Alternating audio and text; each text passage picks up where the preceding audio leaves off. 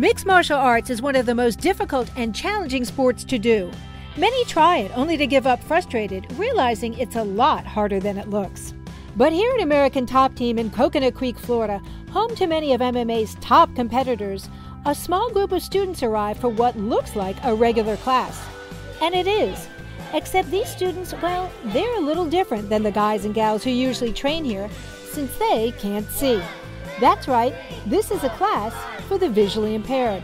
The motivation for the class itself comes from a man who many consider part of the royal family of the sport, Master Ricardo Liborio.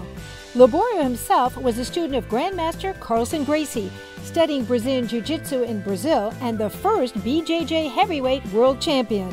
While he's trained hundreds of students that have since gone on to have successful careers as pro athletes, there's one class that is near and dear to the heart of Master Liborio.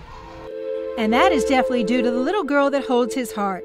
When my daughter was one and a half years old, she had a, a she was genetic disorder that we call craniosynosis. You know, the, the sutures of the, the skull closed before the time. And for a long time, we didn't find out exactly what it was. We were going doctor to doctor, nobody knew what it was.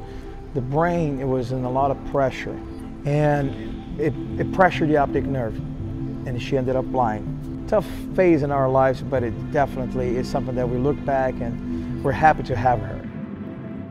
The idea of teaching MMA to visually impaired students came quite by accident while Ricardo was searching for help for his blind daughter. The Lighthouse of Broward was amazing. They helped us a lot. You know, we learned so much about being a parent of a visually impaired, how to deal with the visually impaired. All the educational process is completely different. Everything started actually one of the teachers. She used to be a teacher at the Lighthouse, but also, so she started teaching Braille for, for Bella when she was like around two and a half years old, three years old. And she had a boy named George Stern. So this kid's 17 years old and he's brilliant, very intelligent kid. So Susan is the name of the teacher. So Susan said, you gotta, you, you know, I gotta introduce you to George. Maybe George take interest in and started doing grappling and jiu-jitsu.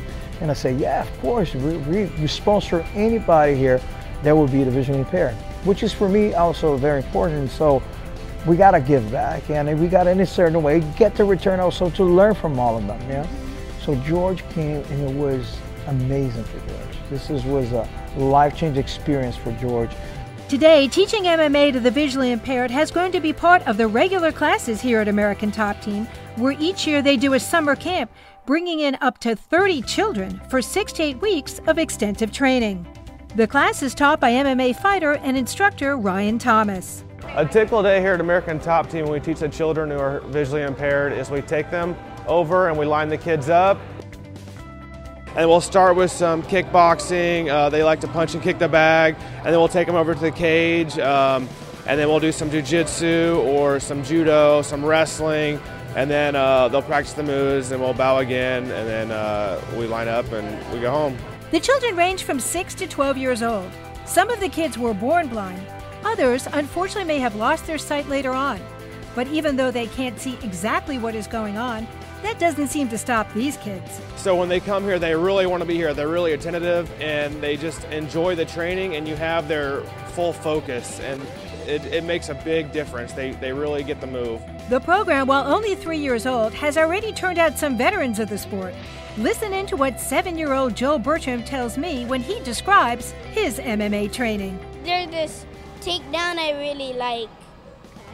Like you get up to the person and you bend down and you like use your head and pull them um, sideways and you take them down.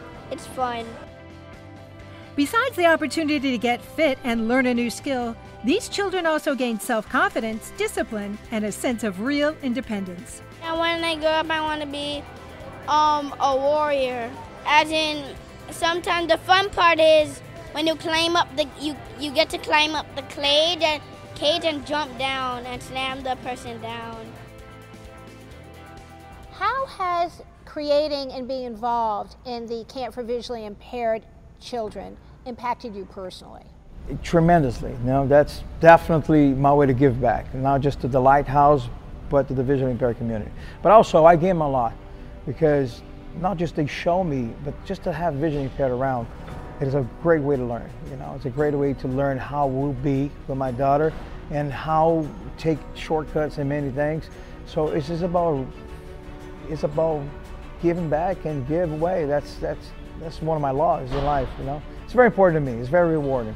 It all comes down to one simple thing one teacher, inspiring others to do what many would say is the impossible. So, this kind of, you know, misconception from us that it will never work well because they are blind, because we are so used to, to the vision, is so wrong, you know? And I'm so breaking, which is in a great way for me as a parent of the vision impaired. I see these barriers bring break it all the time, all the time. Some people, they're not visually impaired, but that doesn't mean that we can't, because a lot of people do the impossible. This is Susan Singari reporting.